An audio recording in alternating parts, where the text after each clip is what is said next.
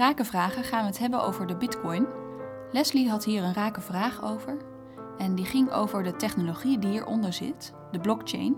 En de vraag is dan ook of blockchain een gevolg is van de veranderende oriëntatie die we in de westerse wereld aanschouwen. Ja, Leslie, een hele mooie vraag.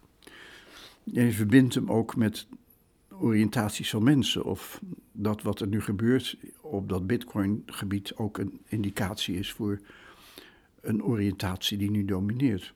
Ik denk dat, althans zo kijk ik, wanneer je iets wilt vinden over zo'n Bitcoin-proces, je eigenlijk toch terug moet naar de vraag: waar, wat is er met geld gebeurd en waar gaat het bij geld over?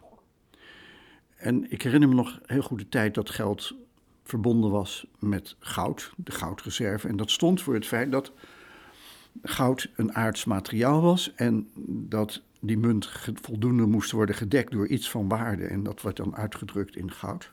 En op enig moment was de wereldhandel zo groot en de volumes in geld waren zo enorm dat je daarvoor zulke grote hoeveelheden goud moest aanhouden dat men dat niet meer realistisch vond. En dat eigenlijk de hele goudreserves dan daarin zouden opgaan en dan kwam je nog tekort. En dat zou ertoe leiden dat de wereldhandel heel erg sterk beperkt werd. Men is toen gekomen met het idee om de munten niet meer te koppelen aan goud, maar daarvan te ontkoppelen en de waarde van zo'n munt te garanderen via trekkingsrechten. Dat zijn dan rechten die op instituten worden getrokken. Eh, IMF is zo'n instituut. Er zijn allerlei banken die daarvoor uh, golden. En er zit ook nog een representatie in, uh, in termen van valuta, die dan verbonden zouden zijn aan die instituten. Maar fundamenteel, wat daarmee gebeurde, was dat de munt niet meer gedekt werd door iets wat verbonden was met de realiteit, maar verbonden werd met iets wat bedacht is, met een virtualiteit is, en dat je dan ook als centrale bank heel gemakkelijk de geldhoeveelheid kunt uitbreiden of krimpen hoe je het hebben wilt. Uh, zonder dat je iets moet doen met goud of zonder dat het dan ogenschijnlijk te maken heeft met de realiteit. Wat je, wat je ziet gebeuren is dat allerlei theorieën, monetaire theorieën, daarmee ook helemaal het schip in gingen. Ik herinner me nog dat Milton Friedman in de 90 jaren meldde dat de groei van de geldhoeveelheid ongeveer gelijk moest zijn aan de groei van de economie. En in die jaren ging dat ook aardig op. En dat is ook een voor de hand liggende stelling natuurlijk. En de gedachte daarbij was dat als de geldhoeveelheid groter zou zijn dan de groei van de economie, dat dat dan inflatie teweeg zou brengen. Intussen zie je dat er zoveel geld is voortgebracht, gemaakt, zoveel monetaire interventies zijn gepleegd, dat de idee dat de geldhoeveelheid en de economie nog iets met elkaar te maken zouden hebben, al lang is verlaten, want dan zou er enorme inflatie moeten zijn en dat is niet opgetreden. En je ziet bovendien dat de Europese Centrale Bank en de Fed, Amerikaanse centrale bankinstelling, dat die enorm veel geld uit de markt hebben gehaald in de vorm van schuldpapier en daar ander papier tegenover hebben gezet dat niet gemakkelijk door de economie ineens kon worden opgenomen en de, in, in heel grote mate is gebruikt voor de koop van aandelen, zodat die aandelenhandel en aandelenmarkten zijn geëxplodeerd. Wat je, wat je ziet is dat sinds het afstand nemen van de goudprijs, de waarde van het geld en de dekking ervan ook ontkoppeld is daarvan. En dat daarmee ook zo'n valuta ontkoppeld is van de realiteit.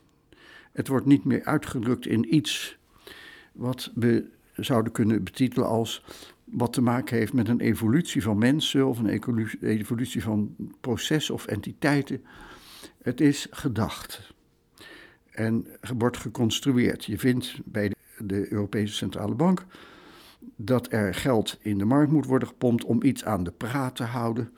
Maar of dat nou iets te maken heeft met een evolutionair proces, nee. En je ziet het ook aan wat er nu gebeurt. Mensen die gespaard hebben, voor hun pensioen of geld hebben gespaard uit arbeid, die krijgen helemaal geen rente meer erover.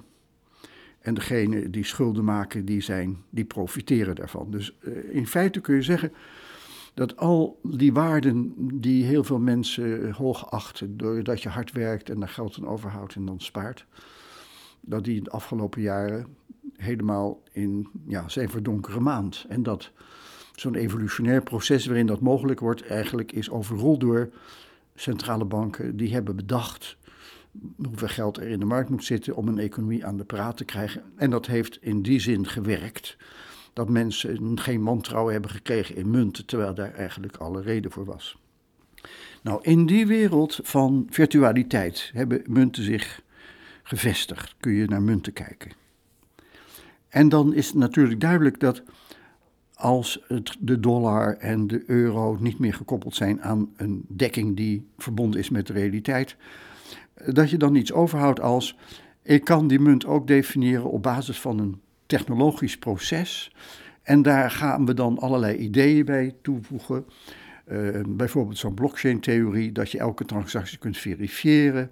En dat de verificatie van die transacties leidt tot een soort van legitimatie van die transactie, die uiteindelijk kan worden omgezet in een bitcoin als munt, die dan weer een waarde krijgt uitgedrukt in een dollar of een euro. Maar het zijn wel munten dan die virtueel zijn, die gedacht zijn aan zo'n blockchain hangen. En het interessante is dat heel veel mensen vinden dat dat kennelijk iets belangrijks is, omdat de media roepen dat blockchain-technologie en de, het feit dat het niet meer hangt aan instituten en dat het absoluut verifieerbaar is en geen frauduleuze trekken vertoont. En dat zo'n bitchain dan, zo'n bitcoin dan ook iets van waarde zou kunnen krijgen in euro's of dollars. Dat op het moment dat je in die manier van denken meegaat, dat technologie een eigen wereld heeft geschapen waarin je zo'n munt kunt vestigen. Terwijl de verbinding met de realiteit net zo slecht is als de verbinding van de euro met de realiteit of de verbinding van de dollar met de realiteit. Dan kom je in zo'n mystiek virtuele wereld waarin het gaat om wat de gek ervoor geeft. En je ziet dus ook dat er niet alleen een bitcoin is, maar nog 1200 andere uh, munten die op de een of andere manier geprocessed worden. Als je kijkt naar de energie die erbij nodig is, dan, dan denk je, maar waar zijn we in godsnaam mee bezig? Maar het merkwaardig is dat de media daar niet doorheen kunnen kijken. En dat je ziet dat het proces van die bitcoin in stand gehouden wordt door allerlei mensen die surfen op de idee dat technologie fantastisch en goed is en vooruitgang is. En dat beter is, elke nieuwe technologie beter is dan de oude technologie. En dat het dus iets oplevert. Maar het is fake. Het is fake. Je kunt net zo goed zeggen, we, we definiëren op wijken in de gemeente Amsterdam een algoritme waarbij je een soort trekking krijgt dat een huis in straat X of Y op een gegeven moment getrokken wordt en degene die het heeft, die, dat betreft krijgt, krijgt een munt uh, Amstelmunt. En we haalden een publiciteit erbij dat de Amstelmunt x euro waard is. En je pompt dat verder op dat die Amstelmunt hartstikke goed is en belangrijk is en sociaal. En wat je, je ziet natuurlijk onmiddellijk wat eraan ontbreekt, dat is het mystieke wat aan dat bitcoin-proces kleeft. En dat die bitcoin dus, dus loopt via het fenomeen dat mensen geloven in vooruitgang en dat het dan dus goed is, terwijl de essentie van dat proces ja, net zo leeg is als het maar zijn kan. Nou, dan kun je je afvragen, hoe kan dan dat mensen daarin meegaan? Dat kan als mensen de verbinding met de realiteit uit het oog zijn verloren. Dat geldt dus ook voor een euro en een dollar dat gaat goed, die munten, zolang mensen dat maar blijven vertrouwen en het als uitwisseling gebruiken, dan is er niks aan de hand. Als je ernaar zou kijken in de zin van, heeft het nog verbinding met de realiteit? Zodra mensen die vraag gaan stellen en, en daarop afrekenen, dan dondert ze munt in elkaar. En dan kun je zeggen dat voor de dollar en de euro er grote instituten bij zitten en landen en mensen.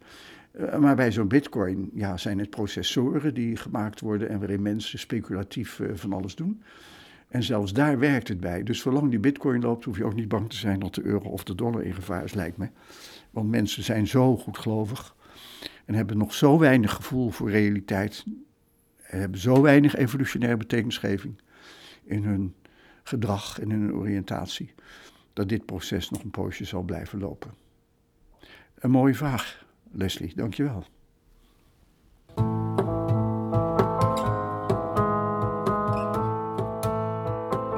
Wil je ook je eigen rake vraag beantwoord zien worden? Stuur dan een mailtje met je vraag naar czen